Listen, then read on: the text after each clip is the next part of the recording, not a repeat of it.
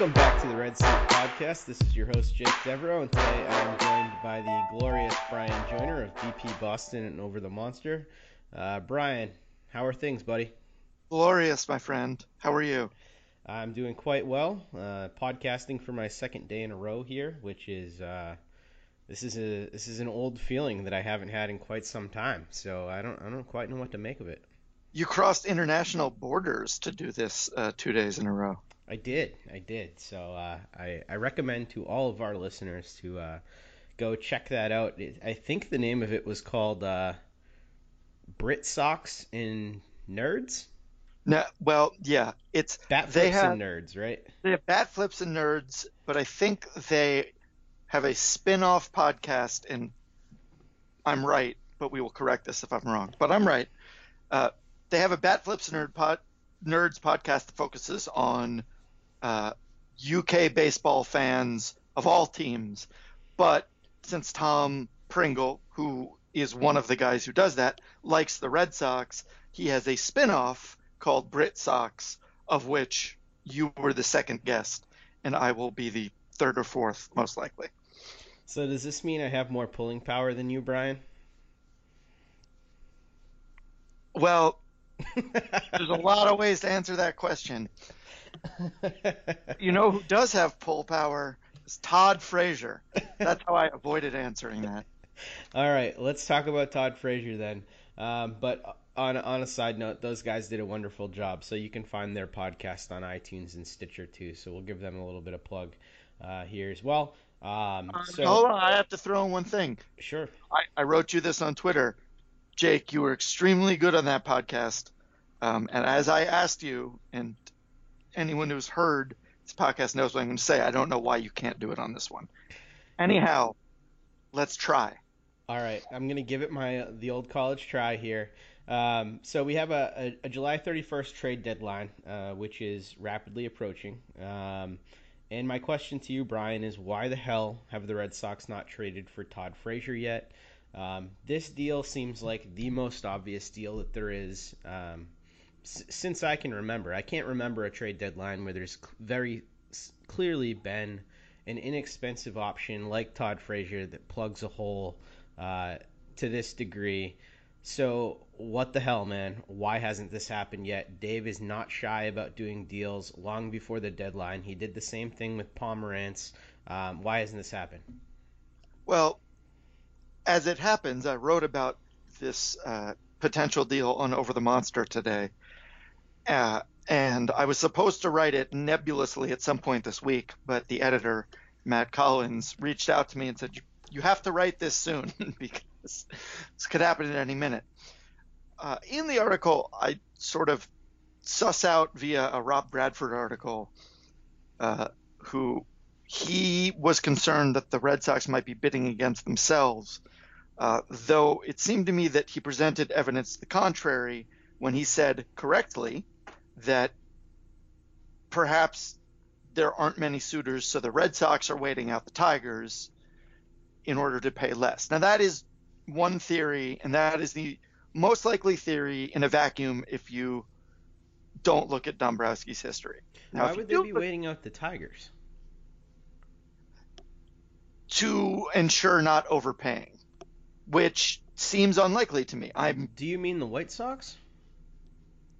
The White Sox. Sorry. Okay, uh, Um, sorry, I just got confused there because you had No, said Tigers. because I said the wrong team name because of the next guy I'm going to talk about, which is Miguel Cabrera. Now, the only thing I'm going to say about Miguel Cabrera before you start saying it's a bad idea is that if we're going to account for why Dombrowski has not made a deal with the White Sox early by taking into account Dombrowski's history, the one thing Dombrowski has done better than maybe anyone is trade for superstar players.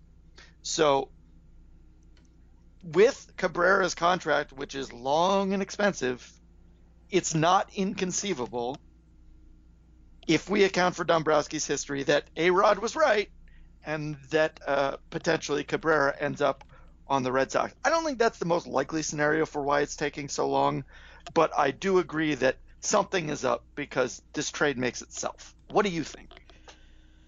Well, um, that Miguel Cabrera thing. Let me address that first. Um, he signed an eight-year, $248 million deal, which started last year, um, meaning that he is owed a little over 200 million for the remainder of this deal. Uh, I would hate this so much if he brought in Miguel Cabrera this year, and uh, there's a few reasons why I would hate it. And most obvious is because this is a guy who is having a terrible season. Um, not only by his standards, but kind of by first baseman standards this year. He's only been worth uh, 0.9 WAR via Fangraphs. That's what I have up right now, so that's why I'm using it. Um, but uh, you know, he hasn't been himself. He hasn't hit for a ton of power this year. Um, doesn't seem like a good idea, particularly. And then what? What, what the hell was that whole bit about? Not signing guys this offseason in order to reset the cap if he's going to do something like this, which is going to screw up the cap. So the only way that I could see this being conceivable is if they traded for Miguel Cabrera and got the Tigers to take on his money for this year so that the Red Sox remained under the luxury tax threshold this year in order to reset for the next three seasons. Um, that's the only way I could see that even working. Um, but presumably, to make a deal like this, you have to send over uh, your top prospect, I would assume, in, in Rafael Devers to get this done, or maybe not because it's so much money. Either way, I think it just seems like a terrible idea, uh, and I really hope that the, there's no truth to that. And I, I, I think there isn't. I, I think that it seems kind of crazy. I'm all for conspiracy theories, but this seems extreme, Bryan. I think you are nuts on many levels. So let's start with the first one. Okay. Saying that it's crazy to get Miguel Cabrera is itself crazy. I don't know if you want to go through those Fangraph stats and look at hard hit ball percentage and who the number one person in the league is, but I don't think you need to guess. Um, for what it's worth, the number two player on the list, also on the Tigers, JD Martinez, is also popping up in trade rumors. Mm-hmm. Uh, number two is if you look at Miguel Cabrera's numbers this year, the, they're pretty much in line with his career average. His BABIP is 299, which is extremely low for him, despite his extreme, extreme slowness. He's, I believe, easily the second slowest player in the league, only, uh, only slower and much faster than Victor Martinez, uh, his his other teammate. Uh, if you look, if you bumped his BABIP, this is the lowest it's ever been. Now, yes, maybe some of this is a result of age. Fine. Mm-hmm. Uh, if you bump it 15 points, his numbers look great, and his on base percentage is already great. His slugging is a little down, but his isolated power, while down, is not. It hasn't cratered by any means. 176 is cratering for him, though, isn't it? Well, he hit he had 196 two years ago when he put up 33.6 offensive uh, WAR or offensive runs. I mean, the guy still hits a ton. Okay, now would it be the best idea for the Red Sox in a vacuum? No, but on a on a macro level, this team just paid Pablo Sandoval fifty million dollars to go away. Miguel Cabrera is going to hit for the rest of his life. I I don't. He may not. You know, he may turn a little bit Pujols-ian, but I think he's gonna age better than Pujols has. I think he already has aged better than Pujols has. Why do you feel that way? So because Pujols of, was a better hitter in his prime. That's not what I'm saying. I'm saying that after that, post that, I think Miguel Cabrera uh, has longer staying power, and uh, we can get into the numbers on that. But let me finish my thought here. If we just gave Pablo Sandoval $50 million to go away, and Dave Dombrowski trades for star players, and we can afford, we've clearly shown we can afford to uh, pay a player like this, even when they're not effective. I would agree with you in most cases, but we know Dombo wants to win soon. There's no way Cabrera, if you throw out the money, there's no way Cabrera is going to hurt more than he helps in the next X number of years. And any GM is only going for the no- number of years that they sort of know they're going to be around. Now that doesn't make it a good idea, but I think it's a good idea because it's Miguel Cabrera. You make a compelling case for sure, um, and there's no secret about their window being the next three seasons or so, while they have Sale and Bogey and Betts and all these guys locked up, um, and presumably they'll re-sign a bunch of these guys. But what about that luxury tax thing that we were talking about before? I mean, I, I get the idea of this guy still has a chance to not a chance. He will come in even in his reduced state that he's shown this year and drastically improve the offense, but what what was that whole bit about getting under the, the luxury tax threshold for if they were just going to make a move like this? Well, I don't. Here's the thing: I do not care what they said about the luxury tax threshold. Now, I will say that, as you said to Tom on the wonderful podcast that you did, you got you've gotten really into the minutia, and you believed them when they talked about the luxury tax. Now that may be true. I also think that the Red Sox, on on some level are opportun like they they're oppor- they plan but they're also opportunists. Mm-hmm. I also think that this is a special case because Dombrowski has traded for Cabrera before. He traded for him the first time, right? right. Not, yep. Yeah, so I think, Andrew Miller for him actually. Right. So my my basic idea is this: the Red Sox pitching has been really good this year, despite a lot of crazy stuff happening the offense is a problem. They could win the World Series this year, but their offense needs a pick me up because they lost David Ortiz. Replacing him with Miguel Cabrera is pretty much as good as you're going to get to try to just run it back as much as you can. And finishing in first place and having home field advantage in the playoffs, or they didn't, I guess. Uh, but still, that's a big deal.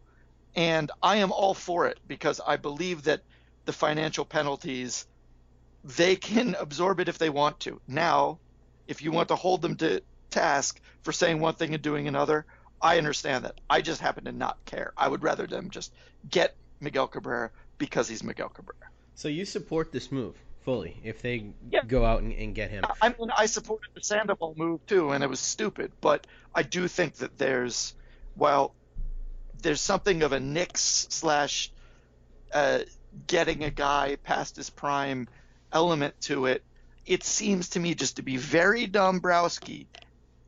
I just think that like even even Pujols would help the Red Sox at this point if he could play third. But uh, th- they just need somebody who can hit, which is why Todd Frazier is a better idea, uh, it, economics wise. Right. I don't. I'm not arguing that at all. But what I'm arguing is that there's a threshold of talent you need to win a World Series. They probably have enough, but they had to, they have to do like a Rays style attack right now. With Miguel Cabrera, you don't need to have quite to walk quite a fine line on offense. So here's my question then: If they go out and get Miguel Cabrera, um, because of the amount of money that the Red Sox would be taking on, do you think that they are able to get this type of a deal done without giving up a Rafael Devers? Do you think this acts as just like that cap clearing saving grace that the Red Sox had the Dodgers take off their hands with the Martin Prado deal? So or the um, not Martin Prado. Who the hell was it? Punto. Nick Punto. yes. Well, he's Nick Punto is the great the great trade equalizer. Uh, the the difficulty here, I think it's a lot harder uh, just to stomach it in some ways because Devers plays third base.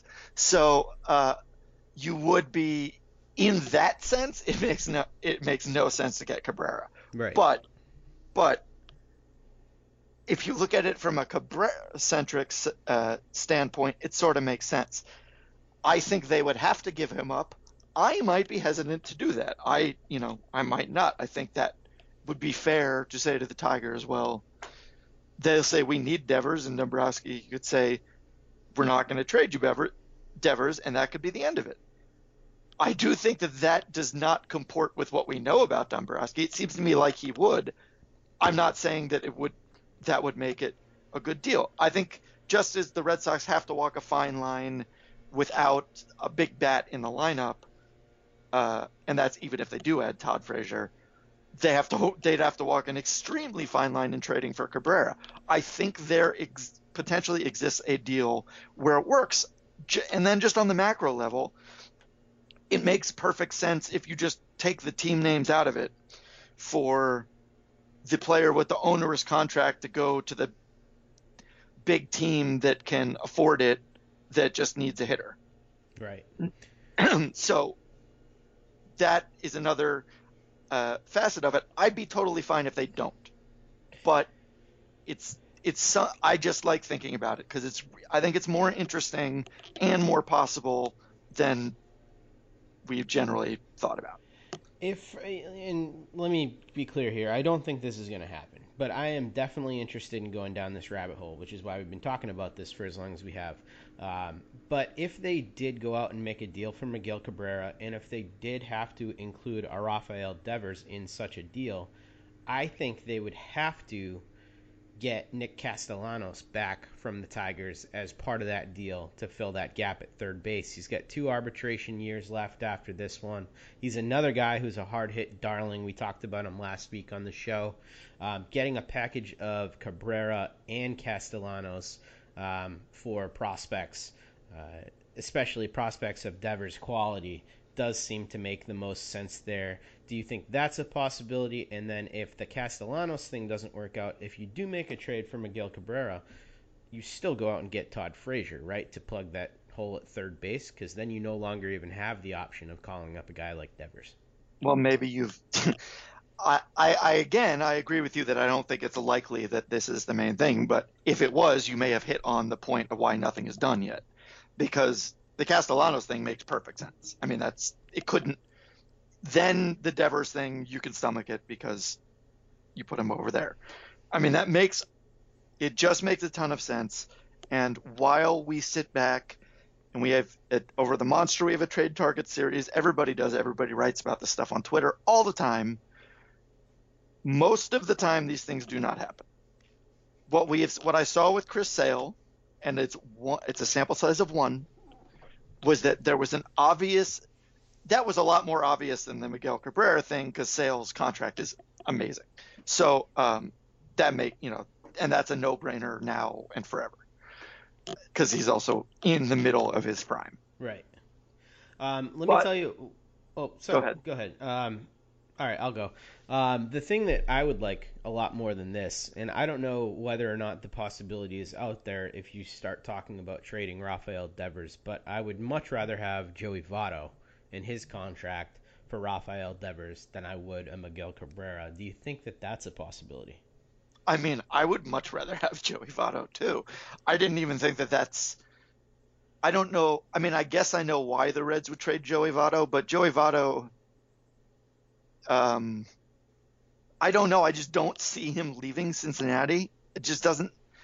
It doesn't seem like a thing that's possible. I mean, yeah, that'd be much better. I'd give up.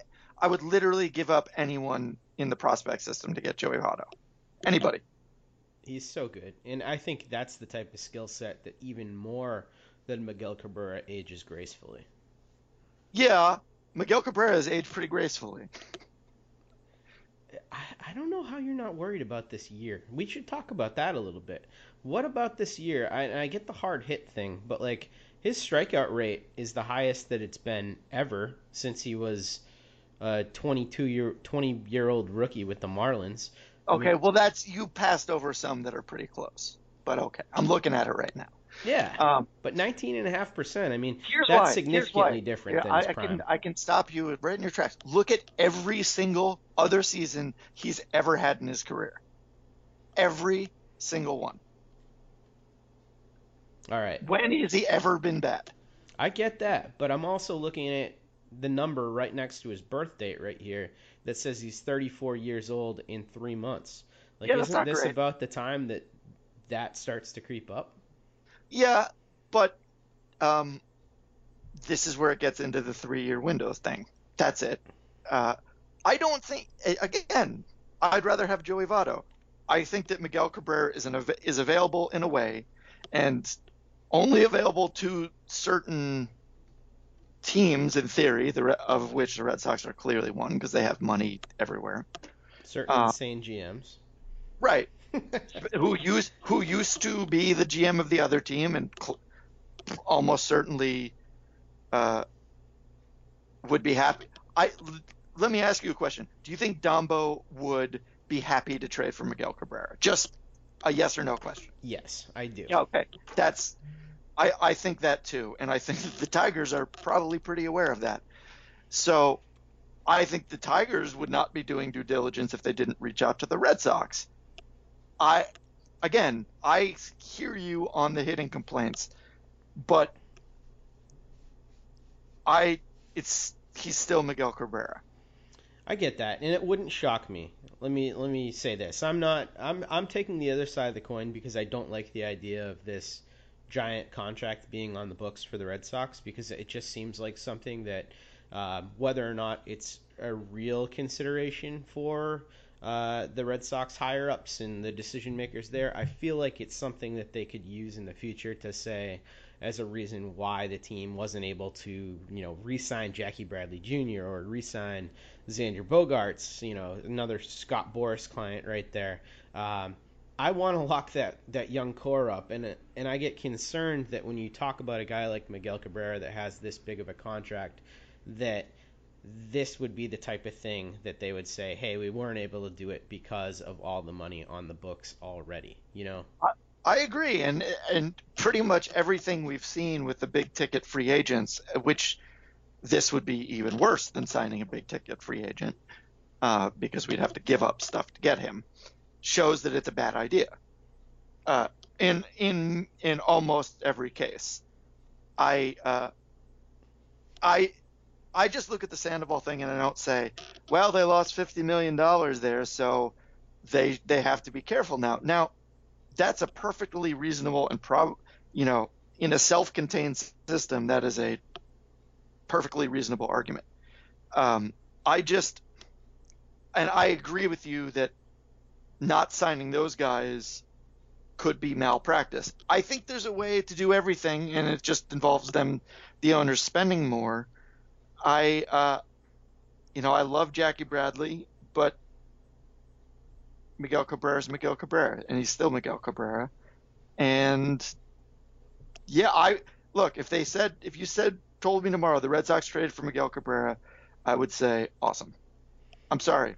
I know that there I down the line, I might eat my words the way I have eaten them with Pablo Sandoval, but I don't think that Pablo Sandoval and Miguel Cabrera are analogous in any mm-hmm. way except for maybe waist size. Well, let me ask you this. It's clear that the Red Sox are going to do everything. They're going to move heaven and earth to lock up Mookie Betts because he's the priority. He's the franchise going forward. But would you rather have the next eight years of, or the next seven years of Jackie Bradley Jr., or would you rather have the next seven years of Miguel Cabrera? Well, I'm not. I don't care about the next seven years. I right. think that you're going to get two two more at least of Jackie Bradley Jr. for free. But would you rather have those last five of him? Well, I think I think there's a distinct possibility also that that um, I mean, I know we love Jackie Bradley Jr. and it's hard to imagine him getting traded. But if you traded for Cabrera or someone like Votto, I mean, a top player, you might not have to make that decision anymore. If you get what I'm saying. Hmm. Because because they could trade him. But right. these are all like this. I am just I'm looking at it from a pure uh, standpoint of we need offense and no matter what we do no matter what happens, Miguel Cabrera is going to hit. That is just what he's doing now is still. I mean, yeah, it's like Mitch Moreland level when Mitch Moreland is good, but if Cabrera can just stay healthy, he starts feasting. Man, it's the summertime. He's going to just start feasting on tired pitchers. Just watch, just watch. He has looked. He has looked bad before early in season, and then finished with like 320 averages. I swear to God, I'm just the dude will hit. Well, whether I... we trade for him or not, and that be and if he does, and we don't trade for him, it makes per- there's there's almost every reason not to trade for him. Yes. I just look at the one to trade for him and say, if they can make it work, please do it because I don't care about the money. And if they do, fine. But we need hitting right now, and we have Chris Sale in his prime, David Price sort of in his prime. We have Rick, who knows what Rick Porcello is.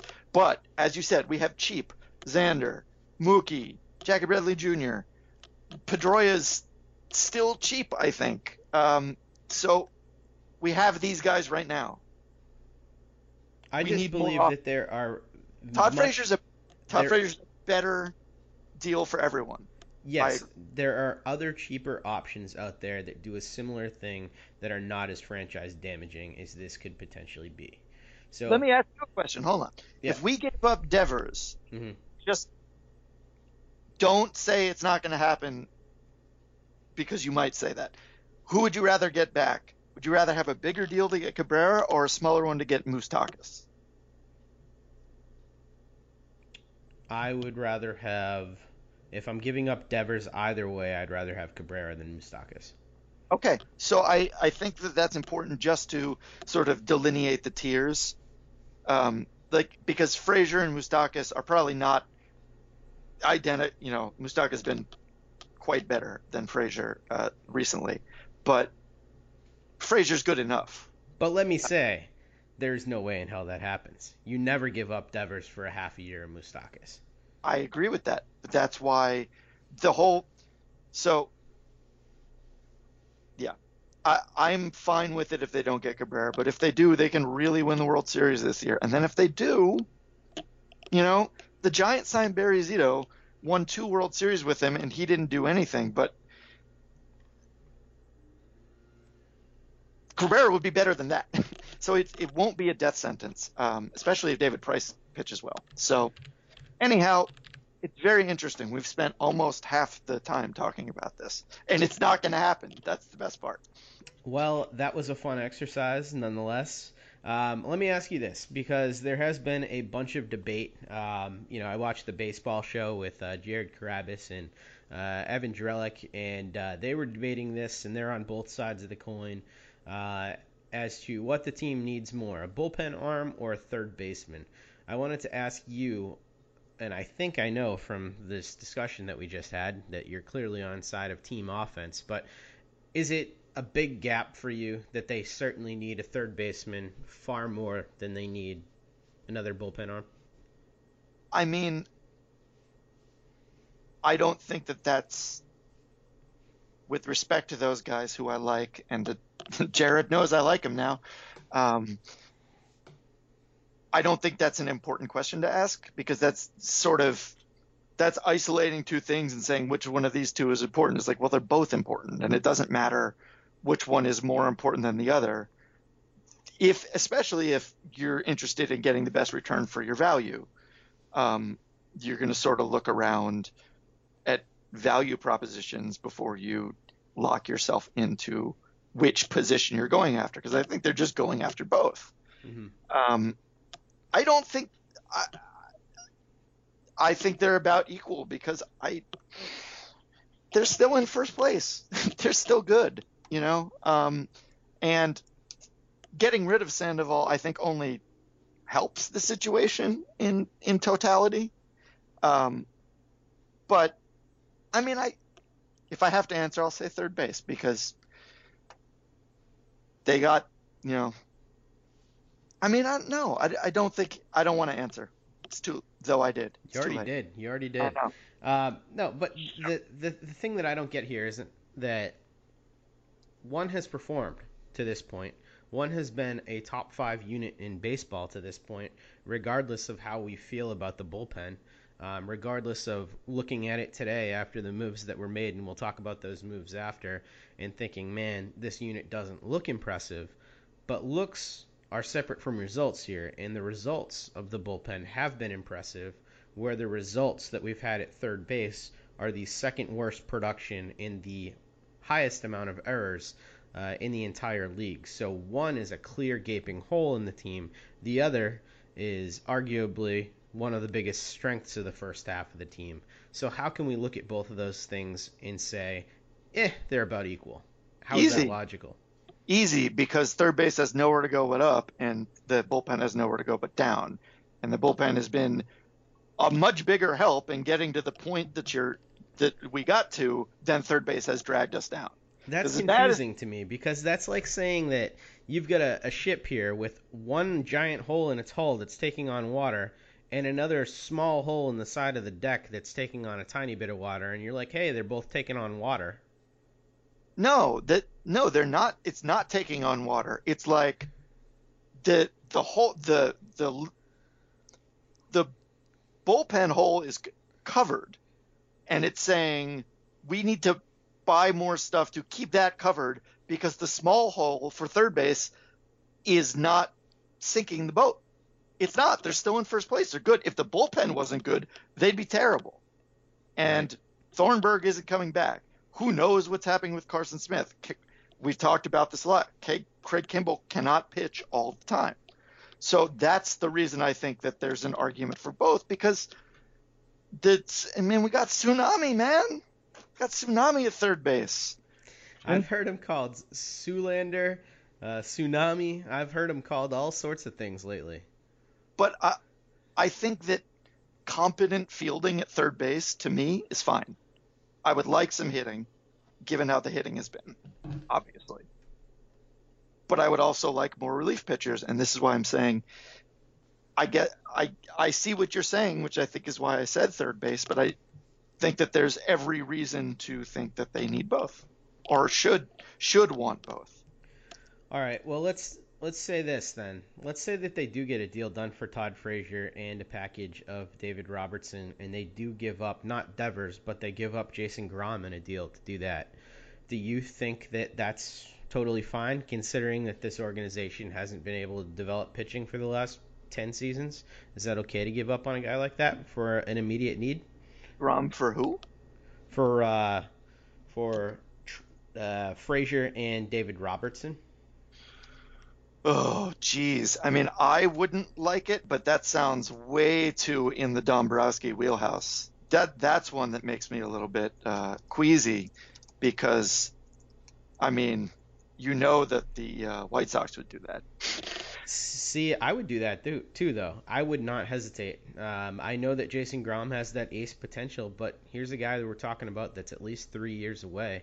And like you have said on this podcast a number of times, uh, when you're in one of these windows where you can conceivably win the World Series, you don't worry about pitching prospects, regardless of how good they are, that are three years out. And I think that. I know, think I think you just got a little bit specific there. I don't know if I've said exactly that. That would be incredible if I had.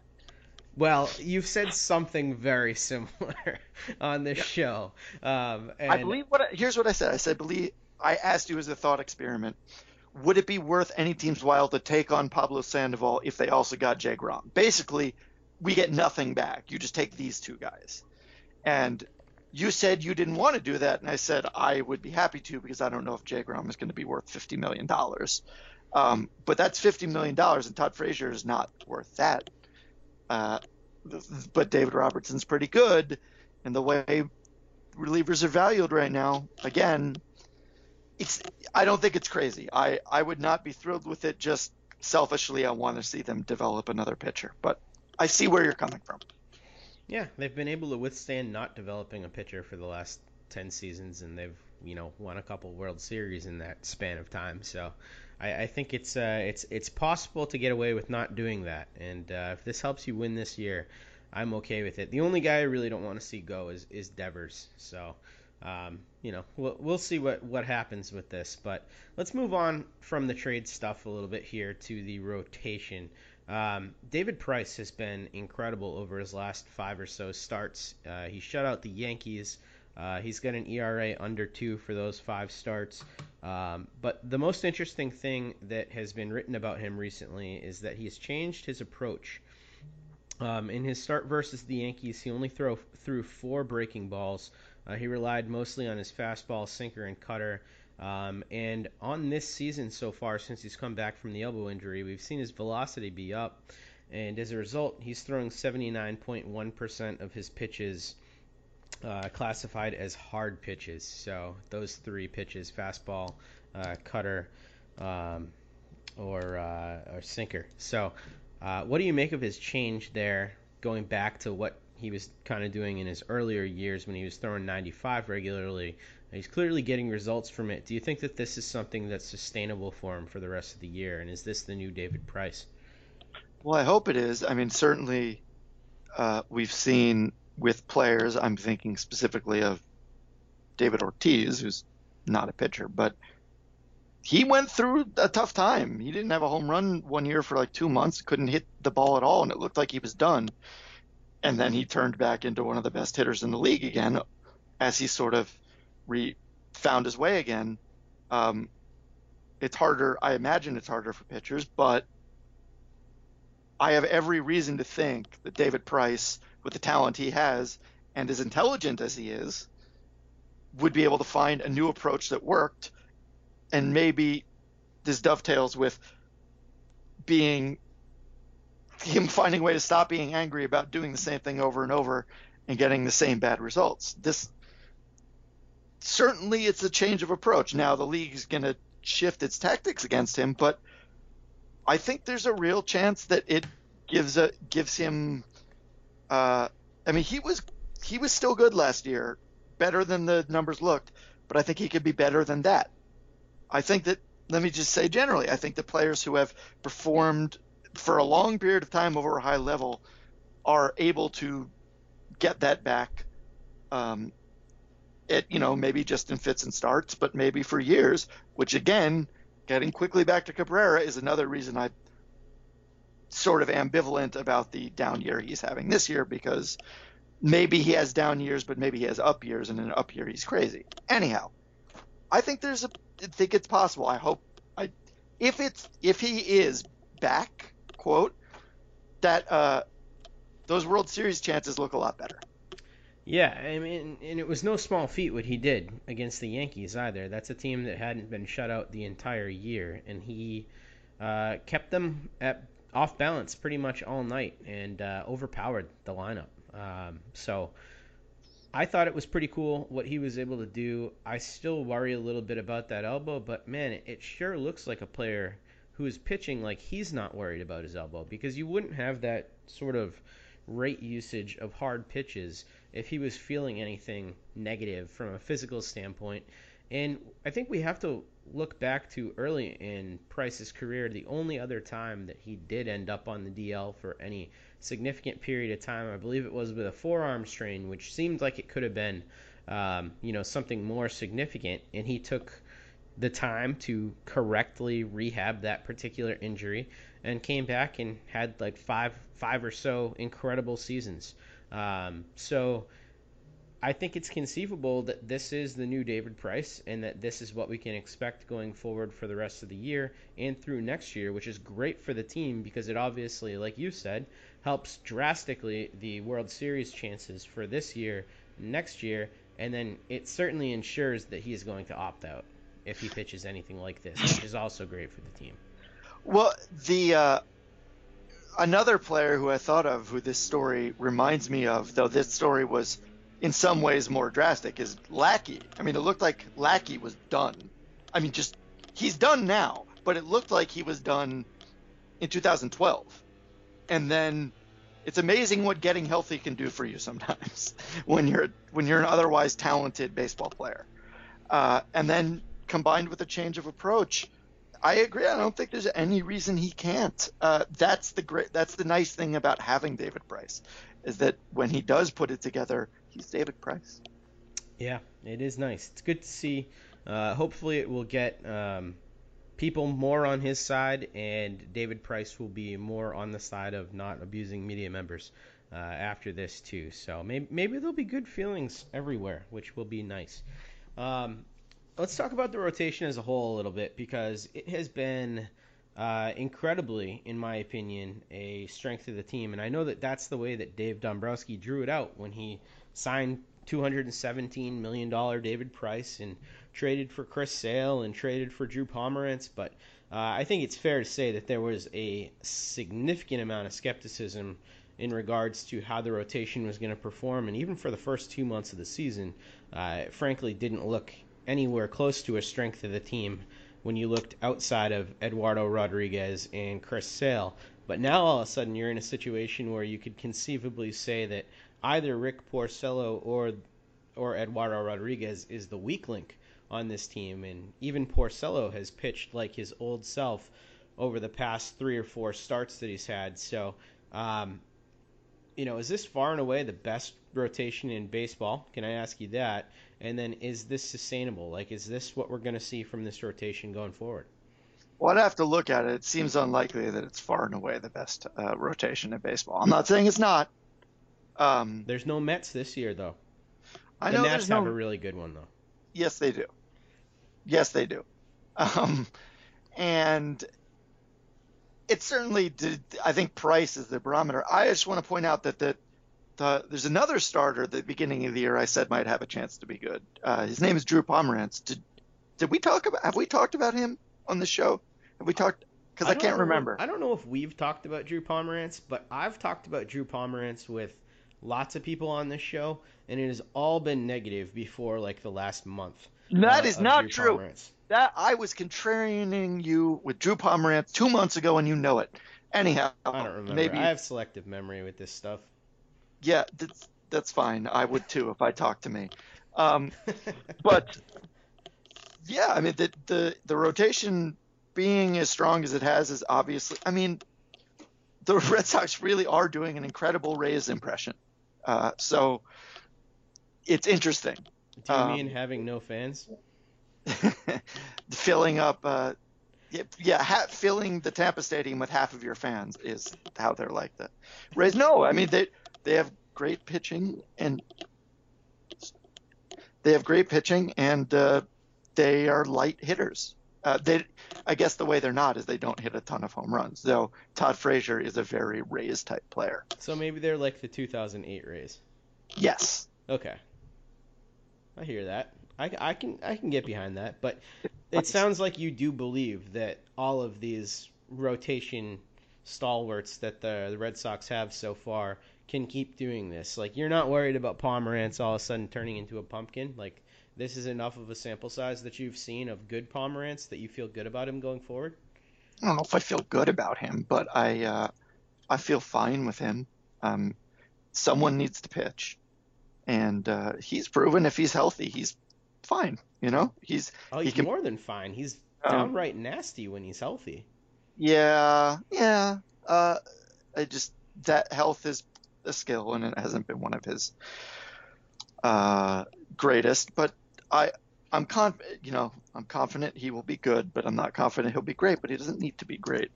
Well, what about Rick Porcello? He he suffered some pretty bad BABIP luck for the first half of the year. Um, he was due for a little bit of positive regression, regardless. Um, but he seems to be pitching better, uh, grooving less balls down the middle recently. What do you, what do you think about him? Because he's carried a, a strong strikeout to walk ratio, and he's pitched deep into games the entire year. So if he starts giving up fewer gopher balls, I mean, all of a sudden this is going to be a pretty valuable guy.